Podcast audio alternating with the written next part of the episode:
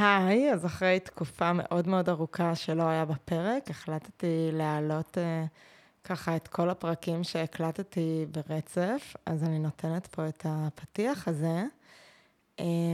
זה מעניין, מעניין לראות איך בבת אחת הפודקאסט הזה סחף אותי, וקיבלתי מכם מלא תגובות ומלא התרגשות, והרגשתי שקצת קשה לי להכיל את זה, כי ניסיתי לענות לכולם ולדבר עם כולם, ולהקליט פרקים ולראות מה טוב, ועם הפרפקציוניזם שלי, ככה לערוך את הדברים עד שהם יהיו מושלמים, וזה פשוט היה קצת גדול עליי.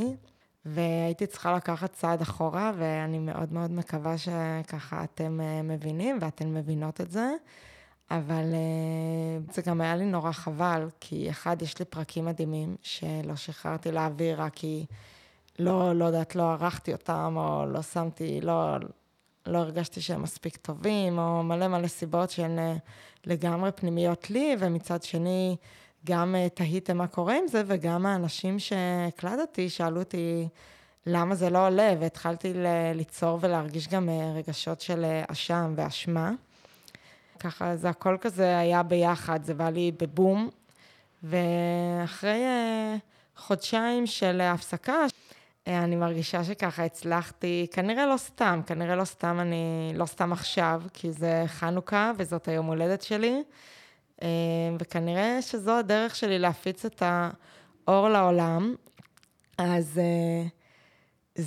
זהו בעצם, אז אני ככה משחררת את הרבה פרקים ברצף, לא פעם בשבוע, אלא מה שהקלטתי אני אעלה, ואני אמשיך עם העשייה המבורכת הזאת שלי, היא נותנת המון, לי היא חלק מאוד חשוב מההתפתחות שלי והמסע שלי בתוך עצמי, וגם כלפי חוץ של לשחרר, ולתת את ערך הכנות והאותנטיות שאני כל כך מאמינה בו, ולתת את המקום של הרוגע והשלווה לעצמי, כמי שבא ממקום מאוד תחרותי ומאוד סגור ומאוד סוליסטי, להבין איך אפשר לעשות את זה בדרך אחרת. אז הנה ככה אני מדברת, בלי שעשיתי הכנה ובלי שהדפסתי לעצמי נקודות.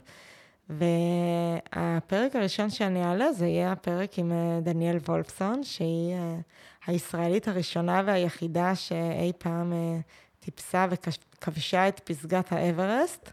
וזה היה ככה קשה, כי היא ביטלה פעמיים, קבענו מזמן, קבענו לפני חודשיים, ויצא ככה שהיא ביטלה פעמיים, וזה מאוד מאוד בייס אותי, כי התכוננתי והוצאתי את כל הציוד, והנה עכשיו היא באה בחנוכה, ואיכשהו גילינו שאנחנו חוגגות יום הולדת בערך באותו זמן, וזה פשוט התחבר, וכשדברים מתחברים, אז צריך ללכת איתם. אני באמת באמת מאמינה בזה שכשאנחנו עושים משהו שהוא נכון לנו, אז אנחנו יודעים את זה, ומהצד השני, כשאנחנו עושים משהו לא נכון, אז היקום כבר ידאג להסביר לנו, וגם אנחנו נרגיש את זה, וגם אם נמשיך בדרך הזאת, אז כל פעם ככה אנחנו נקבל יותר ויותר רמזים, עד שזה יהיה כבר רמזים מאוד מאוד לא דקים. אז אני ככה קיבלתי דווקא רמז בכיוון החיובי, של הנה זה הזמן להמשיך, ואני מאוד מאוד מקווה שתהנו, וכמו תמיד אני מקווה שתשלחו לי איך זה השפיע עליכם, ואם אתם רוצים, אני מבטיחה ככה לענות, אם אתם רוצים לבוא גם להשתתף, או אם יש לכם איזשהו רעיון מעניין, אני חוזרת ברוגע ובשלווה, וגם אם זה לא יהיה מושלם, וגם אם זה ייקח קצת יותר זמן לעלות הפרקים, או באמת שזה לא יהיה בעל בסיס שבועי, אלא בבת אחת כשיהיה לי זמן, אני מאוד מאוד מקווה שתקבלו את זה, ואני מאוד מאוד מקווה שאני בעצמי אקבל את זה, ושזה חלק מהמסע שאני עוברת, ושאני כל כך שמחה שאתם עוברים יחד איתי. אז בלי הקדמה נוספת, הנה הפרק שהקלטתי ממש בשבוע שעבר עם דניאל. תהנו.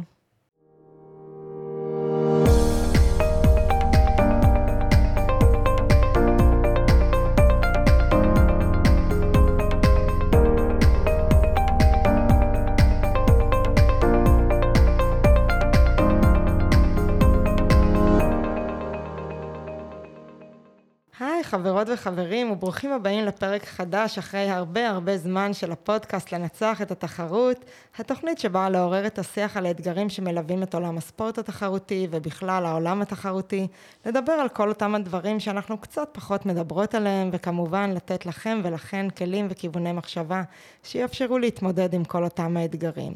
אז אני המנחה שלכן, ירדן שר, בעברי ספורטאית תחרותית ואלופת הארץ בשחייה, וכיום יוצרת תוכן, מאמנת רגשית ומנטלית, ובעיקר חוקרת את ההשפעות של החיים בעולם תחרותי על אספקטים שונים בחיינו. והיום אחרי הרבה תלאות, אני מארחת סוף, זה מה שנקרא האברסט הקטן שלי, אני מארחת את דניאל וולפסון, שהיא הישראלית הראשונה והיחידה שעד היום כבשה את פסגת האברסט, עורכת דין, אימא, מגשימה חלומות, ובזמן שהיא בעצם וונדר וומן, היא כל הזמן מתעקשת שהיא בסך הכל אישה רגילה, עם מסר אחד מאוד ברור, ותקני אותי אם אני טועה, אבל זה שלא משנה מה החלום שלנו, מהכי גדול להכי קטן, אם אנחנו באמת רוצים או רוצות להגשים אותו ונעבוד מספיק קשה, אז הכל אפשרי. ובאמת שוחחתי איתך ככה לפני כמה חודשים זה היה? לפני חודשיים, 3? כן, זה היה עוד לפני חגים אפילו לדעתי, חודשיים, בספטמבר. וזה היה באמת אחרי שככה חזרת מהטיפוס על האברסט, מאז אני חושבת שהספקת או להציב לעצמך עוד יעדים לכבוש, או שכבר הספקת, אם את רוצה לספר פה, אני יודעת שנטסת לאנטרטיקה, טסה מחרתיים. כן, כמובן, כיף להיות פה סליחה על כל ההברזות, אבל סוף הגעתי. כן, אני יוצאת למסע כבר השבוע, למסע אנטרטיקה, זה משהו שהיה כן מתוכנן, היה מתוכנן עוד משנה שעברה, אבל הכל נדחה לאור הקורונה שמלווה אותנו, חלק מהחיים, אז השנה זה יוצא לפועל. אז בעצם הספקנו לתפוס אותך יומיים לפני שאת טסה. בדיוק. איזה כיף. כן, זה עוד לא התארגנתי, אבל הכל יקרה ברגע האחרון, כמו שזה קורה אצלי תמיד, ואלו החיים, ואחרי אברסט ידעתי שאני הולכת לעשות גם מסע לאנטרטיקה, כי בסופו של דבר אני רוצה לסיים את הפרויקט שלי של 7 פסגות. 7 פסגות זה פסגה הכי גבוהה בכל יבשת. אז באמת לפני 7 הפסגות, אם אפשר לשאול מה שלומך, איך את מרגישה? אני בסדר, וזו שאלה באמת טובה, כי חזרתי אחרי מסע שלי לאברסט ונכנסתי לוואו, משהו שהיה לי חדש, כולם רצו לשמוע אותי ורצו שאני אשתף, אספר, אבל כמובן יש גם את החיים הרגילים, אף אחד לא פטר אותי מההתחייבות הזו, יש לי מקצוע ויש לי משרד, ונכון, הבן שלי גדול, אז פחות זקוק לי כי ביום יום, אבל בכל זאת יש לי בן, ופתאום אני לא יודעת איך הכל יסדר, איך לעשות. אז אני באמת אוהבת את זה שאת אומרת, זה נכון, חזרתי מהאברסט, עליתי על הפסגה, פתאום כולם רוצים לשמוע, אבל יש לי גם חיים, כלומר, גם כשדיברתי איתך, זה היה נראה לי נורא רדוקציה מטורפת, כאילו להציג אותך כהישראלית הראשונה והיחידה שטיפסה על האברסט, כי יש לך עוד כל כך הרבה מעבר, וקשה לפעמים לקלוט את זה שיש לך גם עוד חיים מעבר. נכון, אנשים שאלו אותי, איך חזרת לשגרה? אז ביום שישי נחתתי, ביום ראשון כבר הייתי במשרד, זה נכון שלקח לי זמן לקרוא מייל, אפילו מייל אחד של כמה שורות לחצי שעה, כי המוח יותר איטי, בכלל התגובות יותר איטיות אחרי טיפוס ערים ובמיוחד בגבהים האלה, אבל האלה כל כך כיף לשבת במשרד, יש שולחן, יש כיסא, יש מחשב, ופתאום הבנתי איזה כיף. נכון שהייתי בפיק, אבל בסופו של דבר השגרה הזו שמלווה אותנו בחיים שלנו, ואני חושבת שהמוטו שלי בכלל לחיים והפילוסופיה שלי, איך אני אומרת, זה להיות בפיק ולחזור לשגרה. להיות בפיק ולחזור לשגרה. להכניס איזשהו תבלין לחיים, בכל תחום, זה לא משנה, כל אחד שאוהב מה שאוהב. להכניס איזשהו תבלין, ואז לחזור לשגרה, כי השגרה בעצם אותי היא מאזנת לחלוטין. היא מאזנת לחלוטין וגורמת לי להיות יציבה, איך אני אומרת, נורמלית, רגילה. שזה כן. בסדר, זה טוב, זה לא רע. נראה את זה עוד בסוף. אני עדיין עם סימן שאלה מאוד גדול על הגדרתך כרגילה, אבל בסדר, ניתן כל אחד מהמאזינים, מהמאזינות באמת שיכריעו לעצמן. אז המוטו שלך, הפילוסופיה שלך לחיים, מעניין אותי לשמוע לפני שהיית דניאל כובשת הפסגות, אם אפשר לשאול קצת על החיים שלך לפני הטיפוס. את יכולה לקחת, אני זוכרת שאמרת לי כשדיברנו שפתאום כשעלית או כשהחלטת לעשות את האברסט, אז שהכל פתאום מתחבר. כל מה שהוביל אותך בחיים, אז אני אשמח אם תשתפי. נכון מאוד, כן, אפילו עשיתי קעקוע, זה קעקוע חדש אחרי אברסט, ואז שמתי אפילו נקודות, כי אני אומרת, כל הנקודות שהיו בחיים, הם פתאום חיברו את כל הפאזל, ופתאום הכל הסתדר. אפילו אותו רגע, אני אקח אותנו לאיזשהו רגע, שאנחנו יושבים בקמפ 2, גובה 6.5, שאנחנו כבר אחרי תקלימות, חודש וחצי על ההר, ואנחנו בלגע האחרון, לקראת הסאמיט פוש, לקראת יום הפסגה, ואנחנו נתקעים בקמפ 2, בגלל המזג אוויר, מגיע ציקלון הודי, שאף אחד לא ציפה, אני מאוד חליתי, הרגשתי לא טוב, ובגובה 6.5, מה שצריך לעשות שם, זה להמתין. ואנחנו יושבים ככה 6 ימים, ופתאום הציף אותי סיטואציה, הסיטואציה הזו שאני זוכרת שהייתי קטנה, ואבא שלי היה איש צבא, הוא נהרג, הוא היה טייס ברוסיה, בצבא ברית המועצות, וכשהוא היה עוד בחיים, אז הייתי ילדה, כי בת 6, 7, והיה לוקח אותי למסעות צייד שלו. הוא אהב לצוד, והיו לו רובים, ואז היינו הולכים. אני כילדה לא הבנתי בכלל מה הוא אומר, הוא אומר לי, כל הזמן הוא אומר לי, סבלנות, תשבי ותמתיני. ופתאום הסבלנות הזו, ופתאום ההמתנה הזו, היא פתאום הציפה אותי כל כך שם, במהלך המסע שלי, ונזכרתי בסיטואציה הזו, שבעצם צריך להמתין. כי זה מה שיכול להוביל אותי ליעד הזה ששמתי, לפסגה. וחיכיתי 6 ימים מחכים, לא עושים כלום, בערים לא עושים כלום, לא קוראים ספרים, לא מדברים על דברים גדולים, על דוסטויבסקי או טולסטוי, אבל יושבים, ממתינים. ולמי שיש את הסיבולת הזו, או לסבלנות, או להמתין, הדברים יקרו. הדברים יקרו בלי לעשות כלום אפילו, יקרו. וצריך לדעת ששם צריך להמתין, ולא לבוא במקום תוקפני, למה לחכות, ומתי יוצאים, ואיך יוצאים. זה לא נכון, שם. ואני חושבת שגם בחיים, הרבה דברים שאנחנו טיפ-טיפה, קצת בסבלנות, קצת ממתינים, הדברים מסתדרים בסוף. ואני לא יודעת, אנשים שקראו עליך בטח יודעים, אבל מי שלא, לא קולטים כמה זה באמת בלתי נתפס, המסע הזה לאברסט, רק כדי לסבר את האוזן, כמה התחלתם וכמה סיימתם? אז התחלנו מסע 12 איש, במשלחת שלנו, בכלל היו 26 משלחות בעונה הזו, מתוך ה-26, 10 משלחות נסגרו לאור הקורונה, שהייתה שם וחלו, אנחנו 12 איש, והגענו לפסגה 5 אנשים, איך מטפסים האברסט? האברסט, ככה אני קופצת מדבר לדבר, אבל פשוט אני תמיד מגבילה את זה גם לחיי יום-יום, ובמיוחד לחיי העריכת דין שלי או בתחומי עבודה. הר אברסט מטפסים בצורה של לתפור את ההר, זה נקרא. כי בעצם מגיעים לבייסקמפ, ואז מתחילים לעבוד. בייסקמפ קמפ 1, ישנים בקמפ 1, חוזרים לבייסקמפ. בייסקמפ קמפ 1, קמפ 2, ישנים בקמפ 2, חוזרים לבייסקמפ. בייסקמפ קמפ 1, קמפ 2, קמפ 3, ישנים שם, חוזרים לבייסקמפ. בייסקמפ קמפ 1, קמפ 2, קמפ 3 ועוד קצת, כי רוצים להגיע לגובה 7.5, על מנת להרגיש אם בכלל מסוגלים להיות בגבהים האלה, ואז חוזרים לבייסקמפ. וכל זה צריך להכפיל גם 8 פעמים. עכשיו, זה לא פיזי, זה מנטלי, כי אנחנו מתקדמים, אבל בעצם אנחנו חוזרים אחורה. אנחנו מתקדמים עוד קצת, וצריכים לחזור אחורה. אנחנו מתקדמים עוד קצת, אבל חוזרים אחורה. אבל כל האחורה הזה, על מנת להגיע לפסגה. ואנשים התחילו לוותר בלגע שלישי, רביעי, חמישי, חלו, ויתרו, פרשו. מיליון סיבות. סיבות אולי לגיטימיות.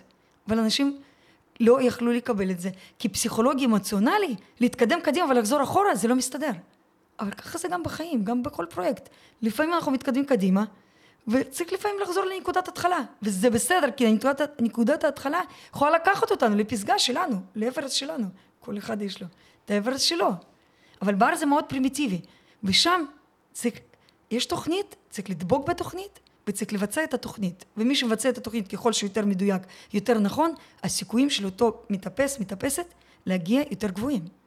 אז באמת איך המעבר הזה שעשית, סיפרת על אבא שלך, בעצם נולדת ברוסיה, גדלת ברוסיה, ובאיזה שלב אז עליתם לארץ? כי התפיסה פה היא עדיין שונה. אני גם בחצי מחינוך רוסי, וזה חינוך אחר מהחינוך בארץ. לגמרי. בשנות ה-90 עלינו לישראל. אנחנו עלינו משפחה של אמא, סבתא, אני, עוד אחות, יש לה אחות תאומה ואחות גדולה. עלינו 5 נשים, צוות נשי לישראל, ובעצם מגיל מאוד קטן, זאת אומרת, מאז שנולדתי, היה חינוך דיסציפלינה רוסית. זה אומר, זה פשוט, זה הכל פשוט. שום דבר לא מספיק טוב, שום דבר not enough, לא מספיק, שום דבר לא מעריכים, לא מספיק מה אני אעשה ואיך שאני אעשה, אני אף פעם לא טובה, כי יש תמיד לאן עוד לשאוף, לא משנה מה אני אגיד, זה לא תמיד נכון, ואסור לוותר, ואם וותרים ולא מגיעים למה ששמנו לעצמנו, או להצליח במשהו, זה מבחינת אמא שלי, אפס. אפס. מבחינתה זה לא הצלחה. וקשה מאוד לחיות בחינוך הזה, קשה מאוד לחיות בכלל להשתפר, כי אתה רוצה להשתפר, אני כל הזמן רוצה להשתפר, אני כל הזמן רוצה להיות בסדר, אני רוצה, אני מבינה שאני צריכה להצליח ולעבוד קשה בשביל להצליח, אבל אף פעם אין פידבק גם, שזה טוב, לא טוב, אף פעם אין פידבק, רק יש פידבק אחד, דבר אחד שאומרים, לא מספיק ואפשר יותר טוב.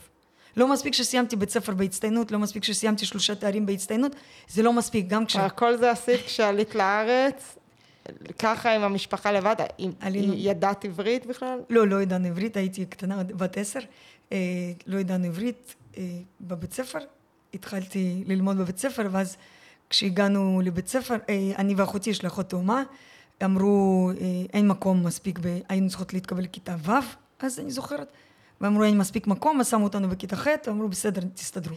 וישבנו שם ולא הבנו כלום, חוץ ממתמטיקה ומספרים, ולא הבנו באמת כלום, אבל איכשהו למדנו, ואיכשהו הסתדרנו, ואיכשהו התחלנו להתרגל, ואיכשהו תמיד היה צריך להסתדר, אף אחד גם לא היה עוזר, גם לא היה אף אחד כל כך אכפת איך אנחנו מסתדרות, כי אנחנו צריכות להצליח, וזה מה שאנחנו צריכות לעשות. ופתאום בגיל 16 כבר מצאתי את עצמי שאני סיימתי תיכון, וצריכה לחשוב על איך אני... מה העתיד? והלכתי ללמוד, כלכלה וניהול. שכל זה בהצטיינות, שזה נראה לך רגיל. זה לא משהו מיוחד. רגיל כי אף פעם לא היה קושי ללמוד עבורי. זאת אומרת, תמיד ידעתי איך להשיג ציון טוב, תמיד ידעתי איך ללמוד נכון, תמיד הסתדרתי גם. תמיד הסתדרתי לבד, תמיד ידעתי מה צריך לעשות על מנת להצליח, כי הבנתי שצריך לעבוד קשה, אז אני עבדתי קשה. אז אני מבינה בין השורות שאבא שלך לא עלה איתכן, הוא נהרג בצבא? כן, נהרג באפגניסטן, כן, הפילו את המטוס שלו, והוא לא עלה איתנו לישראל, אחרי שחזרנו מאולמבטור, חיינו במונגוליה, חזרנו ממונגוליה למוסקבה, ואחרי שנה סבתא יהודיה אמרה, עולים לישראל, כי ככה אז פתאום פתחו את כל השערים, ועולים חדשים עלו לישראל. אז אני מבינה שזה לא הפך את הצד המשפחתי ליותר חם, אלא להפך, רק עוד יותר סיפור. לא, להפך, ממש להפך, היה יותר קשה, יותר נוקשה, להפך, אמא אמרה, הגענו לישראל בלי כלום, אז מותר היה להביא רק $100 ומזוודה אחד לבן אדם, זה מה שנתנו, זאת אומרת, ויתרנו וישרנו הכל ברוסיה, והגענו, ואמא אמרה אפילו אחרי שנה, כשהיינו כבר בנות 11.5, אמרה, אני מחויבת לתת לכם קורת גג ואוכל בסיסי, רוצות משהו, לכו לעבוד. זה מה שאני יכולה לתת לכם. אוקיי, הבנו, שזה מה שצריך לעשות, וזה מה שצריך לקרות. והיינו הולכות לעבוד במשתלה, פרחים שהיינו בונות שם זרי פרחים אחרי הבית ספר. כי זה, אני הבנתי, אם אני רוצה לקנות משהו לעצמי, או לעשות משהו, אני צריכה לעשות איזושהי פעולה. ולצורך הדבר הזה, על מנת לקנות קצת בגדים, או קצת ללכת אחרי זה ללמוד נהיגה, צריך להרוויח כסף, צריך לשלם, צריך לעבוד. וכל זה, ואז בגיל 16 את מציימת בהצטיינות תיכון ומתחילה לימודים בעצם. כן, כבר עשיתי אז פסיכומטרי והתקבלתי לאוניברסיטה והתחלתי ללמוד. שאני מניחה שגם שם סיימת בהצטיינות. סיימתי בהצטיינות גם שם, ואמא שלך באה לטקס או... לא, זה מיותר. זה לא, זה... למה?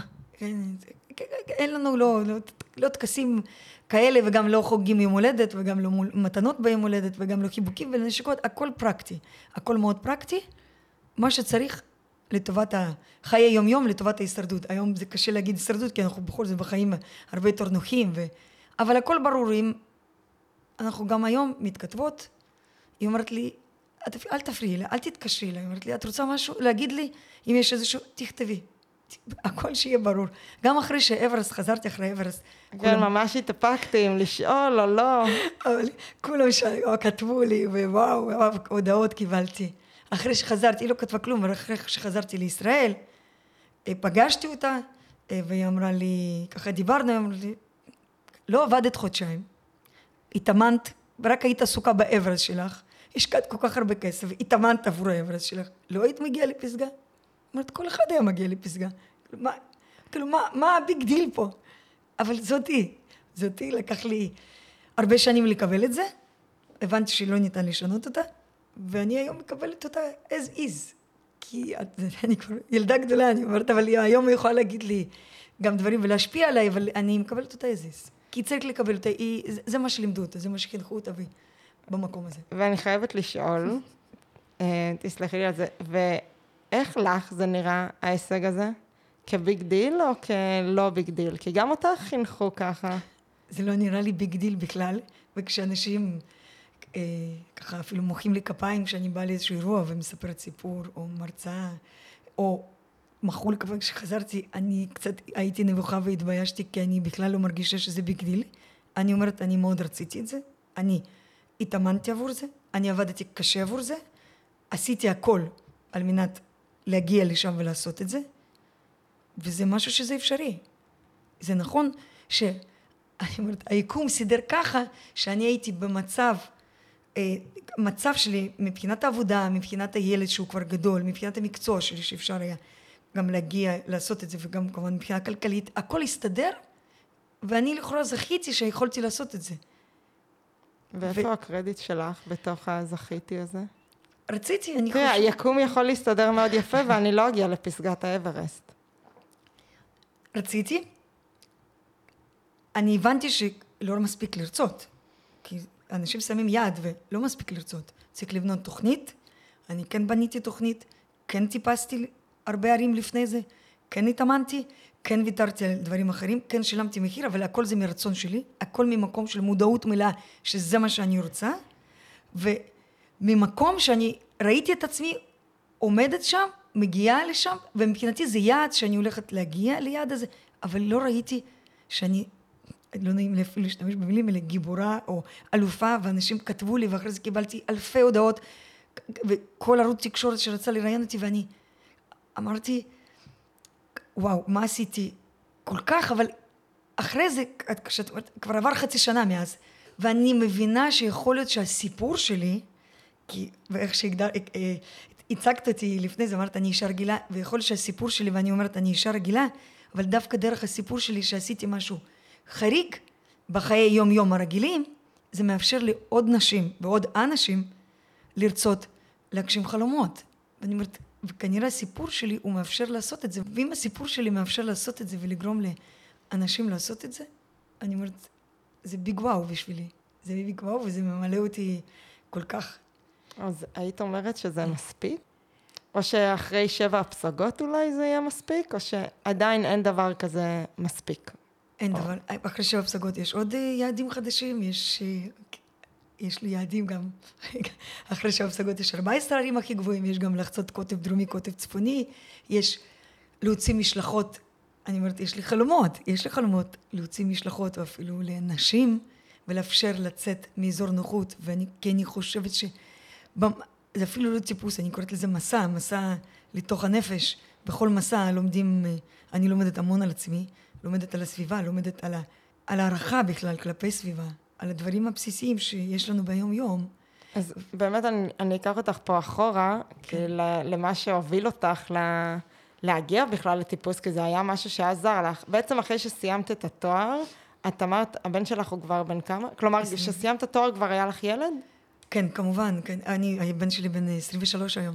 היום בן 23, אבל האירוע המכונן, אני אומרת, האירוע המשמעותי שכנראה נתן לי את הגונג הזה בחיים, האירוע, התאונה שקרתה לי, תאונת סקי שנפלתי מהרכבל, תאונת סקי ששברתי עצם ירך, ברגל ימין. שזה באיזה גיל? זה היה לפני 10 שנים, בגיל 33. לפני זה לא טיפסתי, לא ידעתי כלום על הרים, לא ידעתי בעצם שום דבר על הרים, לא ישנתי בועלים, לא יצאתי עם תרמיל למסע כלשהו. התאמנתי, תמיד היה ספורט מלווה בחלק מהחיים שלי. שיחקתי טניס ושחיתי, אבל לא עשיתי משהו אקסטרים ולא עשיתי משהו תחרותי.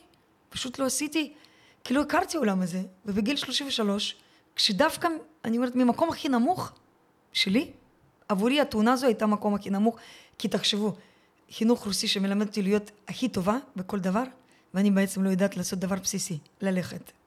אני בעצם לא יודעת, אני נכה, אני דיפקט, יש לי דיפקט מבחינתי. התאונה הזו נותנת לי מחשבה שיש לי דיפקט ומוגבלות, ואיך אני יכולה לחיות עם זה, אם אני צריכה להיות הכי טובה בהכל. אז אפשר לשמוע, אז עוד באמת על התאונה? זה ממש השאיר אותך נכה?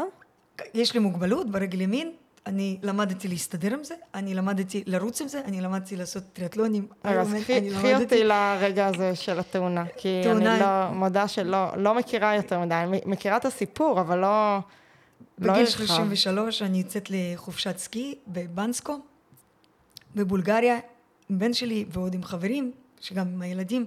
ביום השני, בדרך כלל זה השבוע, 7 ימים, ביום שני לחופשה זו, ביום הראשון מחלקים אותנו לקבוצות, ביום שני חילקו אותי לקבוצה, ואני יושבת על רכבל, יש כמה רכבלים, ויש גונדולה כזה, ומגיעים כבר לרכבל האחרון, יושב לידי מצד ימין בחור איטלקי, לא מכירה, מצד שמאלי יושב עוד מישהו, ואני בדרך כלל תמיד ישבתי על הקצה, תמיד הייתי יושבת, לא משנה, על כיסא או על ספסל, ישבתי על הקצה, גם על הרכבל הזה, תחשבו, זה רכבל, זה כמו נדנדה פתוחה, נדנדה שיש כזה ברזל שמורידים על מנת להגן שלא ניפול. ואני יושבת על הקצה, ואנחנו עולים, זאת אומרת, המגן הברזל הזה מגן עלינו, ואז המקל של הבחור האיטלקי הזה פשוט נכנס לתוך המגלשיים שלי. עכשיו אני יושבת על הקצה, והוא לפני הזמן מורידים, בדרך כלל יש איזשהו סימון על עמודים שהציק לו להרים את הברזל הזה, והוא רצה להתכונן, פשוט הרים את הברזל הזה לפני הזמן, שהיה זה 5-6 מטרים בגובה, זה עוד היה מוקדם, הוא הרים את זה, ורצה להוציא את המקל שלו, להיות מוכן. כשמספיק שהוא מושך את המקל שלו, סטיק שלו, אני שבתי לקצה, אני פשוט נפלתי. נפלתי על הצד ימין, ושברתי על הקרח, ושברתי את הרגל ימין. כמובן, התחיל המסע של הפינוי, ונאלצו לנתח אותי בבולגריה, כי לא ניתן היה להטיס אותי, כי כל העצם בעצם נשברה, והיו צריכים לאשר אותה, ולשים פלטינות ברגל. והבנתי, חיים משתנים. ושם לקחו אותי לסופיה וניתחו אותי. ואותו רגע אומרים לך שזה, או שהבנת כבר מעוצמת הנפילה ש... כשלקחו אותי מהאתר, אז היה מאוד קשה לקחת אותי מהאתר, לא היו שם מסוקים, לא שום, היה צריכים לקחת אותי במסחלות כאלה, ואז להוריד אותי, ואז כשהגענו ל... זה נקרא medical point, שם, שלא היה צילום וזה, אבל הרופא כשנגע רק, רופא שם שנגע ברגל, הוא הבין, ואמר שצריך להזמין דחוף אמבולנס, ו3 שעות צריך לנסוע באמבולנס, שיקחו אותי לבית חולים לסופיה, והתחילה סאגה של צריך עכשיו לנתח, עכשיו, השבר היה פנים, וזה יכול לגרום לנזק אדיר אם לא מקבים ולא מתערבים, כי הכל היה דימום כמובן שם, ויכול היה לגרום עד כדי כך שלהישאר בלי רגל. לכל הכיוונים. כן, אז כמה זמן את שם? כמה זמן החלמה זה? שם החלמה זה 10 ימים, אני שם, החברים כבר חזרו כולם הביתה, אני שם כמובן בלי פספורט, בלי טלפון, בלי שום דבר, אני שם לבד, כי ככה, כי אף אחד כבר חברים חזרו, ואני נמצאת שם ועד שיכלו להטיס אותי חזרה לישראל. אבל שם, כשאני שוכבת שם, עם רגל נפוחה וכל זה נותנים לי מורפים, ואני כל זה אומרת שכואב לי. ואני שם בעצם לבד, כי אף אחד לא הגיע, המשפחה לא הגיעה, אחותי לא הגיעה, כי אחותי בארצות הברית, אז שוכבת שם בקומה 9, אני זוכרת שבקומה 9, ואני כל זה אומרת שכואב לי, אבל הגיעה לי אז הברקה. אמרתי, וזה מה שהחזיק אותי, אני אמרתי, אני עוד אראה לכולם. אני עוד אספס אברסט, כשאני לא ידעתי כלום, אבל היה נשמע לי שאברסט זה משהו גדול, משהו בלתי אפשרי, וזה משהו שאני אומרת לעצמי, אני עוד אעשה אברסט. עכשיו, עצם המשפט הזה, אני אומרת לעצמי 24 שעות, כי זה מה שבעצם אני עושה שם, שוכבת, לא עושה כלום, אני עוד אספס אברסט, בלי ללא ידיעה, חוץ בשיעור גיאוגרפיה, שפעם למדתי שיש הר הכי גבוה בעולם אברסט, הוא נמצא ביבשת אסיה, מעבר לזה לא ידעתי כלום, אפילו מה גובהו, איך, מה עושים. אבל החזון הזה, הוויז'ן הזה, שאני אמרתי, אני מטפס אברסט, הוא החזיק אותי שבויה שם, והייתי צריכה לחז בחלום. כלומר, בעצם זה הגיע, כשאת אומרת יקום, זה באמת היקום, כלומר, זה הגיע משום מקום. משום מקום, ואני אספר לך עוד יותר, זה פרדוקס, אני אומרת, זה פרדוקס של החיים.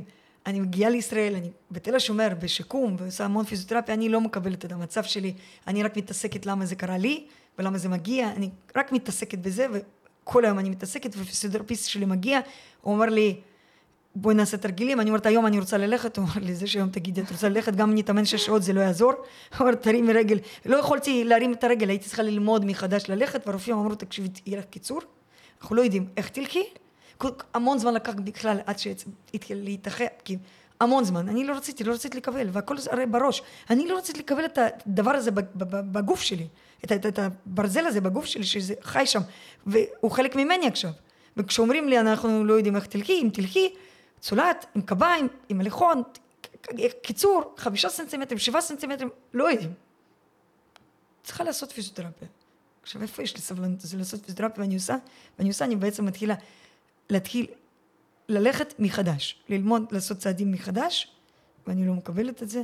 ולוקח המון זמן, שנתיים כמעט, עד שאותו מירוץ לילה, שהבנתי שנרשמתי למירוץ לילה בתל אביב, כשהתחילו פתאום לרוץ, ואני הייתי הולכת עם מקל, צולת, ואני אמרתי, אני נרשמת, מה יכול להיות? כי רציתי להרגיש משהו שזה בסדר, לעשות עוד משהו. לא רציתי לחיות בעולם שלי שאני עם מוגבלות הזו. ואז כשנרשמתי, זה הלילה, כולם סיימו אחרי שעה, 40 דקות, 50 דקות, שעה ורבע, שעה וחצי, אני סיימתי אחרי 3.5 שעות, אבל בסוף כשהגעתי, שם באותו פארק ירקון, וזה היה חשוך, אבל עדיין חילקו מדליות, כי לכולם חילקו מדליות, אז קיבלתי את המדליה, ועוד הייתה מוזיקה, ועוד שעריות של חטיפים, ואמרתי, הייתה לי תחושה כזו של, וואו, משהו עוצמתי היה, אמרתי, וואו, רגע, אוקיי, זה המצב, אבל אני יכולה להיות כמו כולם, כי אני הרגשתי חריגה עם המוגבלות הזו.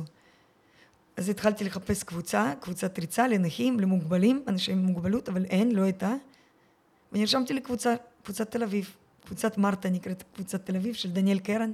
כלומר, זה היה שמן שילוב של אני מקבלת את עצמי, כאילו כן הצלחת לקבל את זה פתאום של אוקיי, אני אחפש קבוצה לעצמי שאני נכה, וגם, ועם זה הצלחת להרגיש נורמלי. כלומר, רק שהצלחת איכשהו לקבל את זה בעצם, הצלחת להתאחות, להשתפר? לגמרי, המצב שלי התחיל להשתפר, ועד כדי כך שכשנרשמתי לקבוצת ריצה, התחלתי ללכת, אחרי זה ללמוד לרוץ, וזה בסדר שאפילו רצתי עם מוגבלות.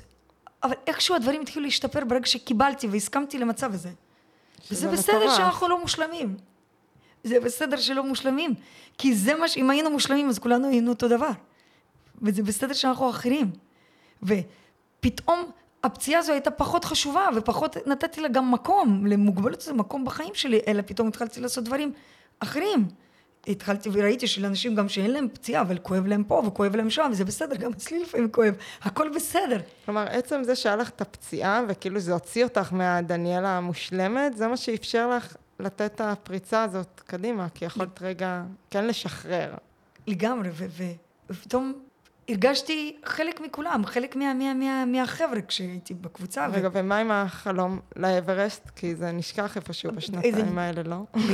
לגמרי נשכח, אבל הנה, נרשמת לקבוצה, ונרשמת לקבוצה לתל אביב, לא בגלל שאני מכירה מי המאמן של הקבוצה, אבל פשוט היו המלצות מאוד טובות, לא כל כך ידעתי מי המאמן, אבל זה היה בערב, זה התאים לבערב לבוא לאימוני קבוצה, ומי הבן אדם, דניאל קרן, שבעצמו טיפס לפסגת אברסט. עכשיו, לא ידעתי אז, אבל כולם אוקיי, מאמן, ואז כשהתחלתי להבין ולקרוא, ולהבין מי הבן אדם, פתאום הבנתי, רגע, המשפט הזה שזרקתי, פתאום זה הפך להיות, הנה אדם, יש אדם שטיפס לי פסגת ארץ, והתחלתי כבר לשאול שאלות, ואז הוא הוציא מסע ראשון, הוא גם היה מאמן, וגם היום מאמן, אבל היה מוציא משלחות, טיפוס, הוא אמר שיש לו משלחת מתארגנת לרומניה. רומניה אין כל כך הרבה ערים, זה ערים של הרי קרפטים, 2800 גובה, אבל אני בשבילי הרגשתי שזה וואו, זה המשימה שלי. זה משלחת לרומניה, אני התייחסתי לזה בשיא הרצינות, ושם פתאום הרגשתי שאני טובה, פתאום הרגשתי שאני לידר, הרגשתי שאנשים קשה להם, ואנשים קצת מתלוננים וקצת עייפים. אני רק בפריחה, אני מרגישה שאני וואו, אני רוצה עוד ועוד, ופתאום הרגשתי שם איזשהו DNA אחר שנמצא בתוך תוכי. הרגשתי שזה עושה לי משהו טוב, ואני כמובן שכחתי מכל הפציעה שלי, ובכלל זה לא עניין אותי, וזה לא עמד שם ולא הפריע לי. אני הרגשתי טובה. אז החיבור הזה להרים, הוא פשוט היה שם. גיליתי ככה. כי גיליתי, אני אומרת במקרה, אבל כנראה אין שום דבר במקרה, וגיליתי את זה בצורה כזו. וכשחזרתי אחרי המסע, אני לא הבנתי מה עטף, איזה קסם עטף אותי, ורציתי עוד. התחלתי לבדוק, ויצאתי עוד למסעות עם דניאל, ויצאתי למסעות טיפוס, כל מי שמוציא מסעות טיפוס בישראל, והתחלתי לחקור וללמוד. אז מתי מגיע האומץ להגיד, אני רוצה אברסט, או באמת להציב את זה כיעד? זה כבר התחיל להיות לידי, אבל לא היה כיעד ריאלי בכלל, אלא אמרתי, אני מטפסת ומטפסת, ועוד לומדת, קוראת ספרים וחוקרת, ומצטרפת גם למשלחות, המשלחות אמריקאיות, משלחות אירופאיות ומשלחות רוסיות. כמובן כל זה במקביל לעבודה, וכל זה במקביל כמובן לאריאל, בן שלי, שאני מגדלת אותו, אז הוא לא היה כזה גדול כמו שהיום. כל זה במקביל, ואני אומרת, מסע אחד בשנה, אני לא מסתפקת בזה, אני כמובן פעמיים ושלוש, ואני מרגישה כמו אדיקטית, כמו בן אדם שהוא, לא רוצה להשתמש במילה, אבל כמו נרקומן של הרים, ויש כזה מושג, יש כזה מושג שאתה, כל זה אתה חש שם איזושהי תחושה, ואני כל הזמן רוצה להיות שם, ובמסע יותר קשה, במסע יותר ארוך, במסע יותר טכני קשה, ואני לוקחת גם קורסים, קורסים סלעים, קורסים אלפינים, ואני מבינה שאני רוצה עוד ועוד ועוד, ואז אני מצטרפת למשלחת בדרום אמריקה, להר אקונקגואה, 7,000 מטרים, למשלחת רוסית, ואני פוגשת שם את ראש משלחת אלכסנדר אברמוב, שבעצם איתו יצאתי במסע לאברסט, ואני פוגשת אותו, ואני פוגשת גם אנשים שם, קבוצה של רוסים, ששניים מתוך הקבוצה הזו כבר טיפסו אברסט. ואני אומרת, רגע, זה אנשים האלה שטיפסו אברסט, אנחנו פה במסע של 3 שבועות, אנחנו מרגישים אותו דבר, אנחנו הולכים אותו דבר, אנחנו מתנהגים אותו דבר, אני מרגישה כמו שהם אפילו אף יותר, ואני ניגשת לאברמוב, אני אומרת לו, אברסט, איך עושים את זה? וזה נראה לי, זה כמו חלום שלא ניתן להגשים, אבל אני אומרת, אני אשאל אותו בסוף, אני אומרת לו, איך, מה עושים? הוא אומר לי, מה עושים? קודם כל תירשמי. אמרתי, ומה עוד? תשימי פיקדון, דפוזיט. אמרתי, ומה עוד? הוא לא, עכשיו אני אגיד לך מה את צריכה עוד לעשות. אמרתי, ואת יכולה לצאת בעוד 2. אמרתי, מה זה, זה באמת אפשרי? הוא אומר לי, אני אומר לך שזה אפשרי. אמרתי לו, לא, אבל זה באמת, אני יכולה. הוא אומר לי, זה אפשרי. ומספיק שבן אדם אחד יגיד לי, את יכולה. והאמין בי? זהו, החלום הזה כבר היה בתוך תוכי. אני כבר הבנתי שאני יכולה. עכשיו זה עניין של להירשם, לשים דיפוזיט של $5,000, שאני אהיה בקבוצה, ואני עכשיו הולכת לעשות מה שצריך לעשות עבור המסע הזה. כל זה קרה, אני מדברת על 2018, הייתי צריכה לצאת ב-2020, אבל בגלל הקורונה זה נדחה, יצאתי ב-2021, אבל אז, כשהוא האמין בי, והוא אוטוריטה, 10 פעמים על פסגם, הוציא משלחות, הוא אמר לי, זה אפשרי? הוא אמר לי שזה אפשרי, והוא האמין בי? אני מבחינתי, הבנתי שאני יכולה. הבנתי שאני יכולה. לא ידעתי איך, אבל אני אמרתי, אני יכולה. וזה היה עוד פרטי שלך, או שכבר זה היה כזה ידוע לכל, שזו היא מטרה שאת שמה לעצמך? ממש לא. זה בסודות סודות, ממש לא. אמרתי, בטח יגידו שאני משוגעת, בשום פנים ואופן. אני לא אמרתי לאף אחת, חוץ מאותו אלכסנדר אברמוב, ששם הרגשתי בנוח לדבר על זה, וכבר אמרתי בראש שלי, אני הולכת להגיע לפסגה, ואני הולכת להיות האישה הישראלית הראשונה. אני כבר אמרתי לעצמי בראש, כבר אמרתי את זה לאברמוב, אני הולכת להיות האישה הישראלית הראשונה, הוא במקרה גם יהודי, אז אמרתי, זה מה שאני הולכת לעשות. כשחזרתי לישראל לאותם מסע מהקונקגואה, לא דיברתי עם אף אחד, מה פתאום? אני, לא בגלל שרציתי להסתיר, אלא פשוט אמרתי, עכשיו אנשים יגידו, את משוגעת, יכניסו לרעשים לא טובים לי, ויורידו אותי מזה. עכשיו, אני אגיד לך, וכמובן לאמא שלי, אני לא אגיד, קודם כל, זה עולה כסף, המון כסף. זה ברור שעכשיו אני צריכה, כל מה שאני עושה, אני צריכה עכשיו, זאת אומרת, לעבוד ולשים כסף בצד לטובת המסע הזה, כי צריך לשלם. עכשיו, נכון שיש לי עוד שנה, אז כשעוד 2 עד המסע לשלם, אבל זה בסדר, ואני מבינה שכל דבר שאני הולכת לעשות, הכל קורה לטובת המסע הזה, ואני מוותרת על כל הדברים האחרים, על כל הטיולים, על כל הדברים שיש בדרך, בכל דבר שיש, אני הולכת להרים, לטפס ולמסע הזה. עכשיו, אני גם לא אומרת לאף אחד, כי אני לא רציתי שיגידו לי משהו, שיעבירו עליי ביקורת, או שיגידו, רגע, נו, באמת, חודשיים, עכשיו את הולכת, איך זה אפשרי? לא רציתי. קיבלתי החלטה מעצמי, אני מחזיקה את זה בתוך תוכי, ואני כמובן קוראת המון חומר, מתכתבת עם מטפסים, מכירה את כל המטפסים שטיפסו ברוסיה, כי יצאתי למשלחות. שאלתי את אברמוב, איזה משלחות יש חבר'ה שטיפסו לאברסט, אני רוצה להצטרף למשלחות אלה שהם מטפסים, אני רוצה להכיר אנשים, איך הם התנהגו, איך הם התנהלו, כי הרבה פעמים יש תחושה שיום אחד קמתי בבוקר והחלטתי לטפס לאברסט, לא, בכלל, כל יעד בחיים זה לא קורה ככה, צריך לעבוד בשביל היעד הזה, צריך לתכנן, תוכנית, והייתה לי תוכנית, מ-2018 כבר הייתה לי תוכנית בראש, אני ידעתי בדיוק איזה מסעות אני יוצאת לעשות, איך אני הולכת לממן את הדבר הזה, הייתה לי תוכנית בראש עם עצמי, אני ידעתי. והייתה בתוכנית הזאת איזושהי אפשרות שלא תצליחי? או שזה לא נכנס בכלל למוח? לא נכנס, זה ברור שאני עושה את הדברים האלה, שוב, קורונה הגיעה ולכאורה אז אמרתי, אוקיי, מצוין. זה עוד שנה להתאמן, זה עוד שנה להיות יותר טובה, עוד שנה עוד ללמוד קצת על ההר הזה, וזה בסדר. לא הרגשתי שזה... מי שיודע זה רק החבר'ה שאת ממש מטפסת איתם, וחבר'ה רוסים שבכלל אין תקשורת לחבר'ה בישראל, וכמובן אין פה שום תקשורת עם הפרט. רק אני ועולם אחר.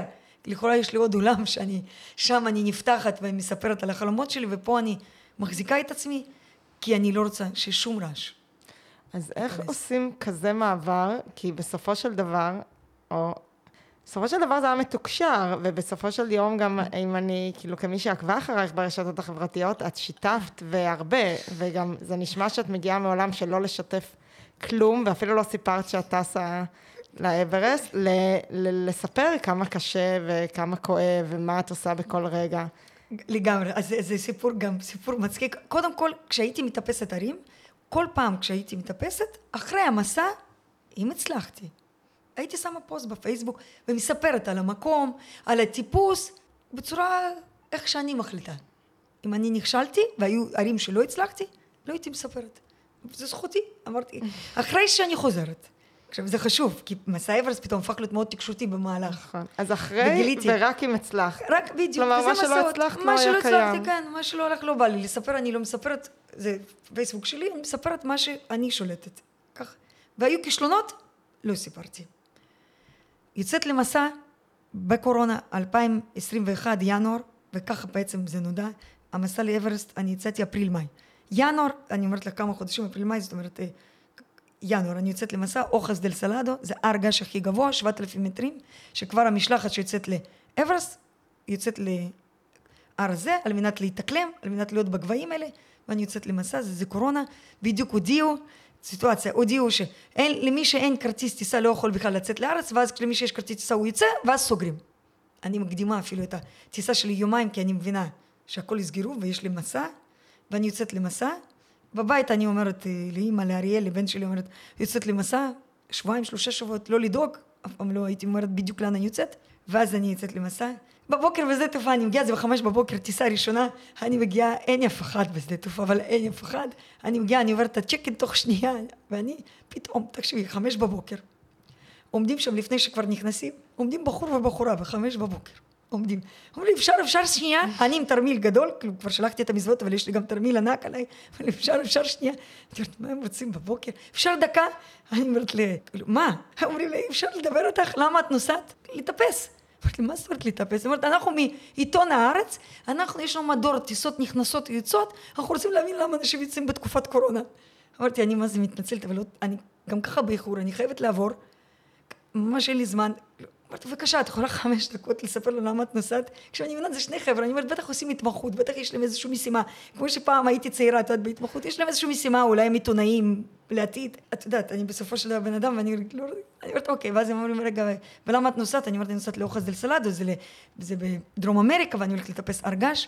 מה זאת אומרת לטפס? את מטפסת? ומה את הולכת לעשות? רגע, אפשר להקליט אותך? בתוך 5 דקות אני מספרת מה שסופרת, שאני מתכוננת לאברסט, והיה לי שטף של דיבור פתאום. ככה הרגשתי, בלי התכוונתי, סיפרתי שאני נוסעת לאוחס דל סלאדו, ואני הולכת אחרי זה לטפס ברוסיה, ואחרי זה באפריל אני יוצאת למסע אברסט, ואז אני הולכת שלום, שלום, והם צועקים לי, רגע, אבל מה השם שלך? ואז אני אומרת להם, כאילו, אני כבר אומרת, את יודעת, את אומרת, דניאל וולפסון, אבל יש לך תמונות? אני אומרת, תיכנסו לפייסבוק שלי, תיקחו מה שבא לכם. אני עושה לאוחס דל סלאדו, 3 שבועות, מדבר אטקמה, אין קליטה, אין שום דבר, חשבתי שתהיה עוד קליטה, קצת אין כלום, זה מדבר אטקמה, אין שום קליטה, אין שום תקשורת, 3 שבועות, אנחנו במסע, מטפסים שם הרבה ערים, מגיעים להר געש, יורדים, מסע לא פשוט. אני מגיעה למקום שיש קליטה, אני מקבלת 1000 הודעות. מסתבר שבעיתון הארץ, במדור טיסות, יצאות נכנסות, יצא כתבה על 2 עמודים, על דניאל וולפסון. עכשיו, אני לא ידעתי, אני אמרתי, בטח מתמחים. ומילה במילה שאמרתי להם, אפילו לא שנו פיפס אחד כתוב שם.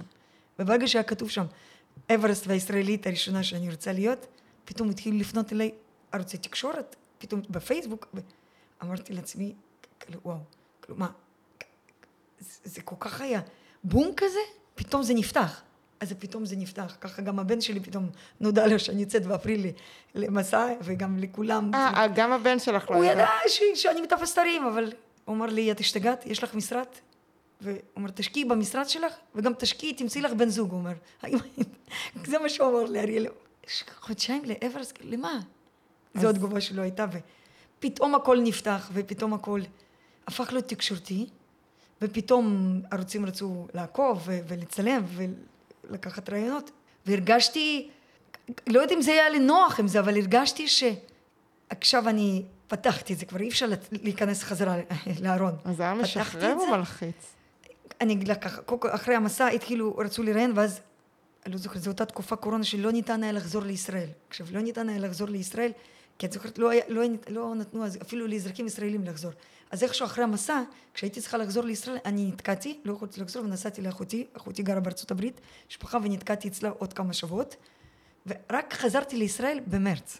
כשאני אומרת לך, ינואר יצאתי, ינואר פברואר נתקעתי, ורק כשפתחו טיסות חזרתי במרץ, וכבר היה איזשהו מרץ, ב-10 לאפריל כבר הייתי בטיסה לנפאל. זאת אומרת, הגעתי לישראל והיה לי רק שבועיים, בכלל להתארגן למסע, וכולם רצו לראיין, ואני בכלל לא חשבתי אם זה טוב או לא טוב, אבל איכשהו נפתחתי והתחלתי לדבר, ואני רוצה להגיד לך, עצם זה, בסופו של דבר, עצם זה שאני פתחתי, ועצם זה ששיתפתי, אני הרגשתי שכל עם ישראל עוקב אחריי, אני הרגשתי שיש לי משימה לאומית, לא נתנו לי משימה, אני הרגשתי שיש לי משימה לאומית להגיע לפסגת אברסט, והרגשתי שזה תפקיד שלי להניף דגל ישראל, כישראלית, וגם כאישה. אני הרגשתי שיש לי משימה פה. אני ככה ראיתי את זה. בעצם זה שכל העם עקב אחריי, זה נתן לי כוחות. עכשיו, לא ידעתי שיש עוצמה כזו, כי הרי סיפרת לי שאני כל הזמן הסתרתי. וכן הייתה דילמה, כשמזג אוויר לא היה טוב, כשנתקענו שם בגובה 6.5, יכול להיות שלא היינו מצליחים, לא בגלל שאני ויתרתי, אלא בגלל הנסיבות שקיימות בערים.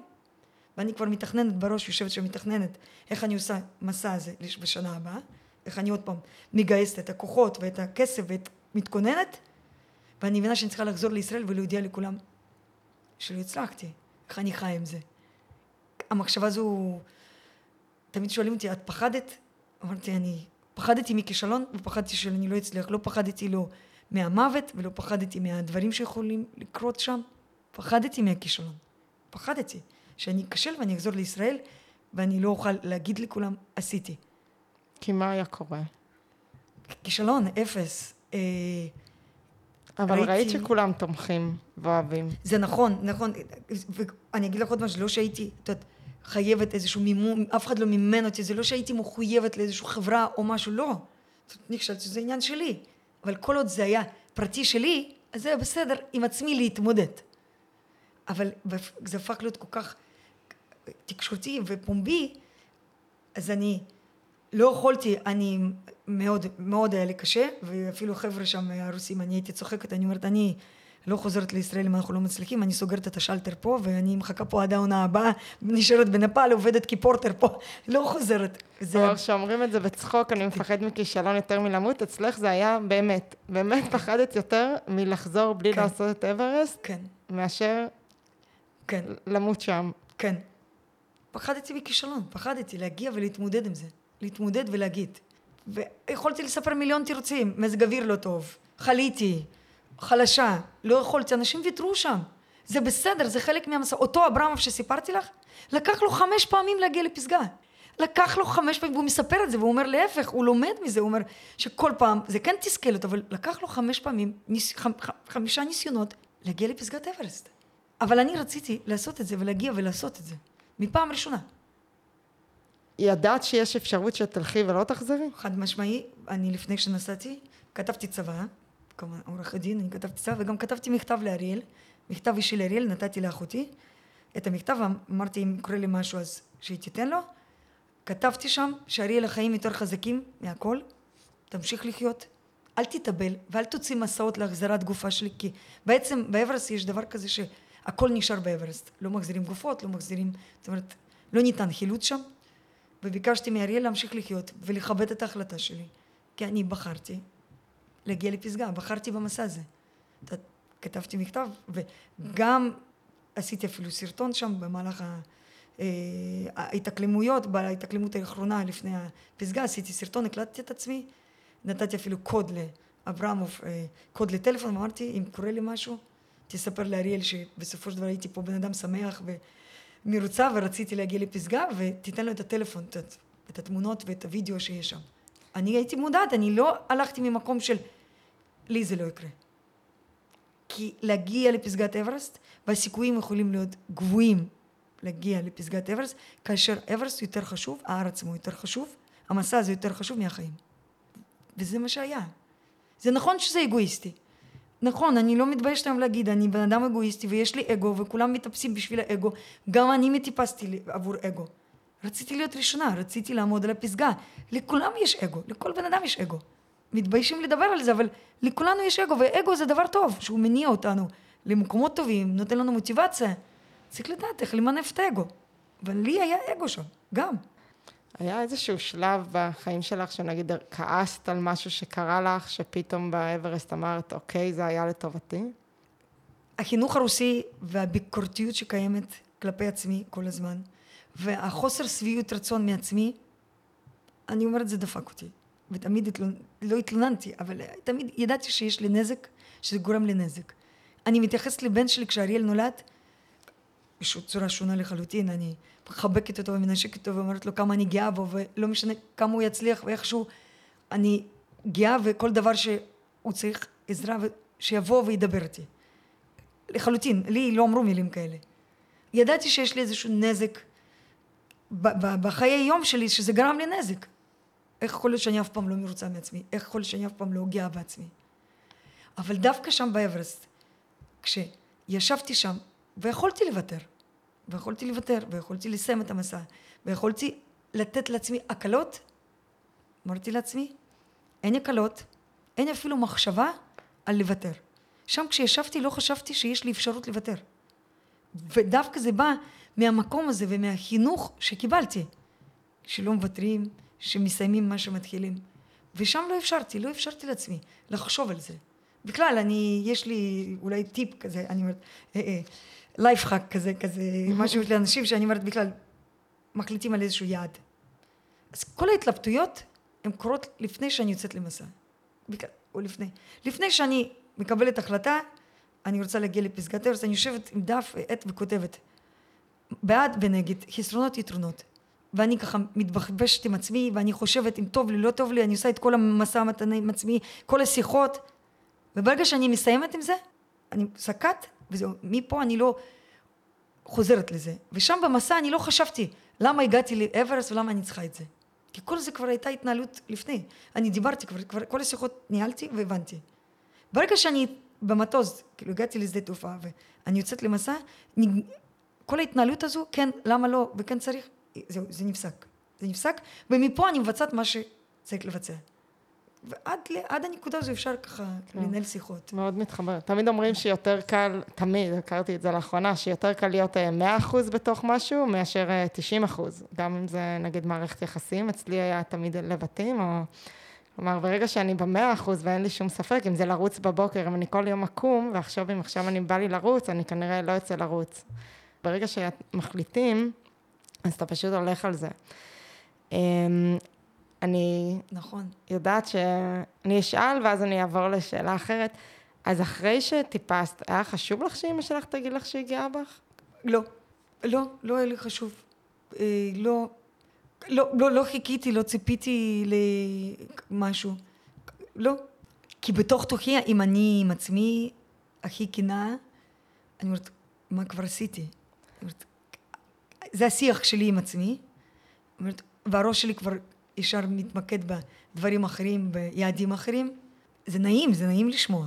ברור שזה נעים, וזה ברור שזה מחמיא. אבל אני בתוך תוכי אומרת לעצמי, אין לי משהו חריג. שמתייחסים אליי, לפעמים אני מרגישה שיש לי איזשהו משהו אחר. לא, יש לי הכל את הדבר. ואם לא בא לי להתאמן, אז אני נותנת לעצמי לא להתאמן, ויושבת כל היום ורואה סדרה, בינץ' של סדרה. זה בסדר. וכשאומרים לי כאלה דברים, אז אני אומרת, אבל אני כמו כולם. מה כבר? עשיתי. רציתי, התאמנתי, ועשיתי את זה. זה כמו כל אדם שישים לעצמו את האברסט שלו, בכל תחום. בכל תחום, בעבודה, בזוגיות, בכל דבר. הוא ישים את האברסט, ישים את היד, ויגיע לאברסט שלו.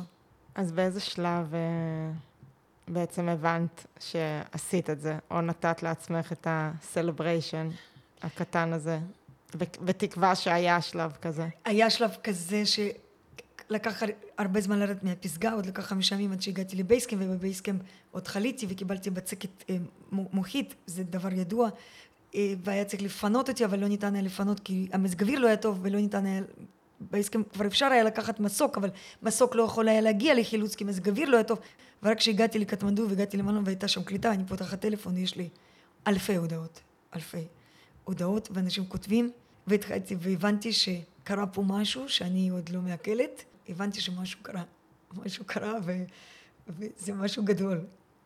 והרגשת שונה? כלומר, אז כשאת מספרת, את אומרת, טוב, ראיתי אנשים, אמרתי, טוב, הוא עשה אברסט, אבל אני יכולה, אז הרגשת, כאילו עברת איזו טרנספורמציה, או כי בכל זאת כולנו רואים לך עכשיו, את יודעת, את סמל, איך שלא תסובבי את זה. לא הרגשתי שונה. אני נכון שאותם אנשים שראיתי, אותם אנשים שעשו אברסט, בשבילי הם היו, וואו, זה גת. אני פחדתי לגת בהם מבחינתי.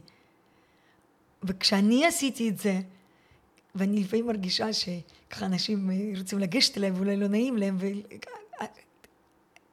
אני כמו כולם, כמו שסיפרתי לך קודם, אני גם עצלנית, גם לא בא לי להתאמן, אני כמו כולם, אני גם עובדת במקצוע עריכת דין, מקצוע שיש להרבה אנשים מקצוע הזה, כמו כולם. כל אדם יכול לעשות את זה.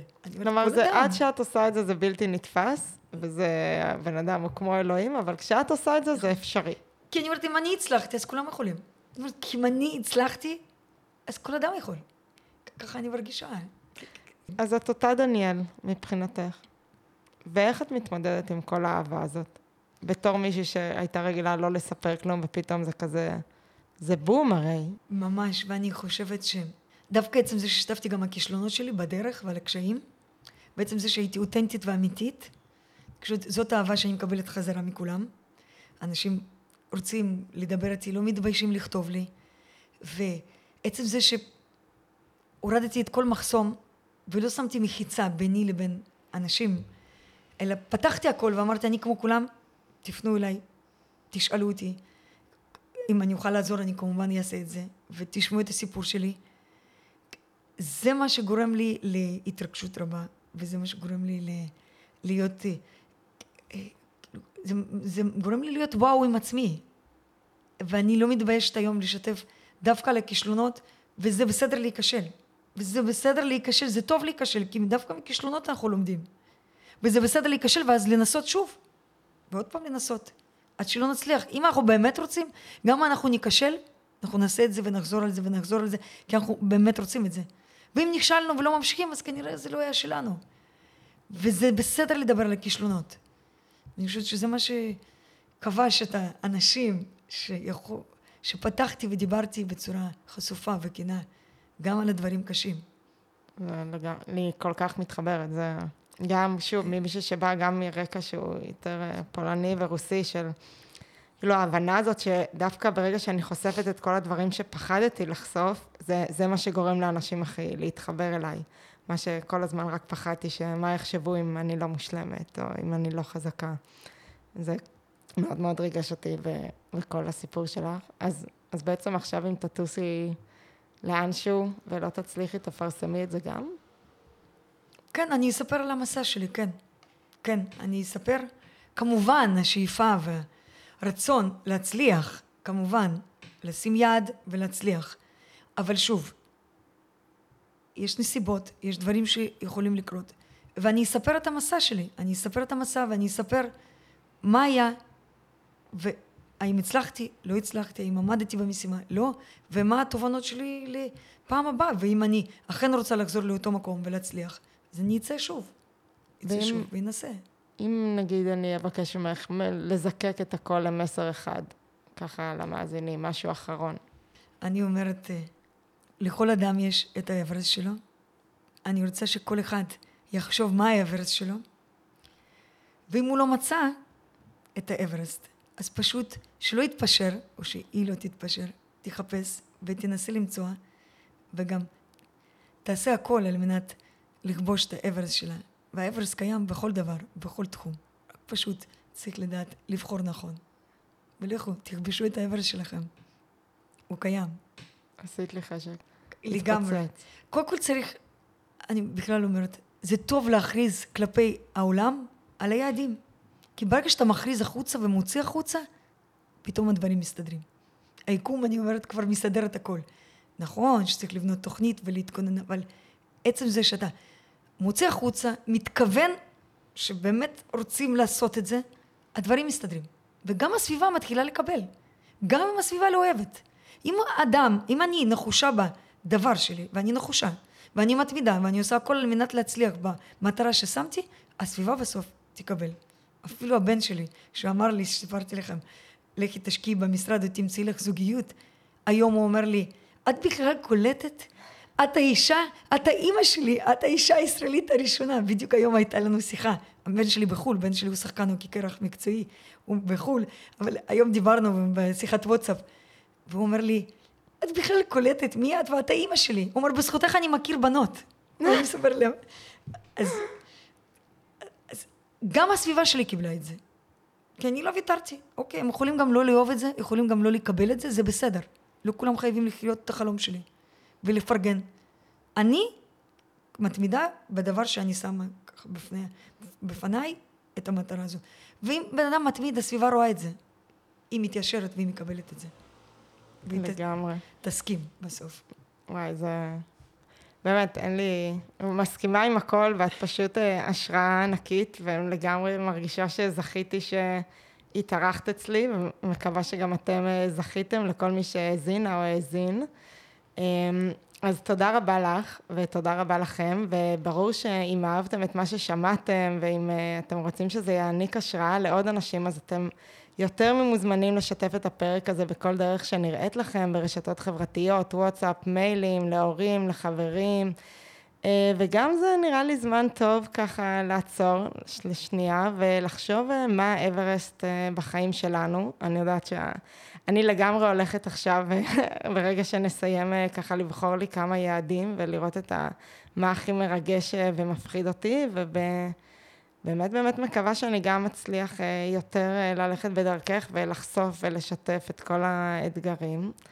ואני אעקוב אחרייך, אני מחכה כבר לראות אחרי ה-Seven Summit מה עוד הגורל, ואת באמת הולכים להביא, וזהו, ובאמת המון תודה והמון אהבה, ותודה לך גם על הסופגניות, בכל זאת חנוכה, אז חג שמח, ואנחנו ניפגש בפרק הבא. תודה רבה.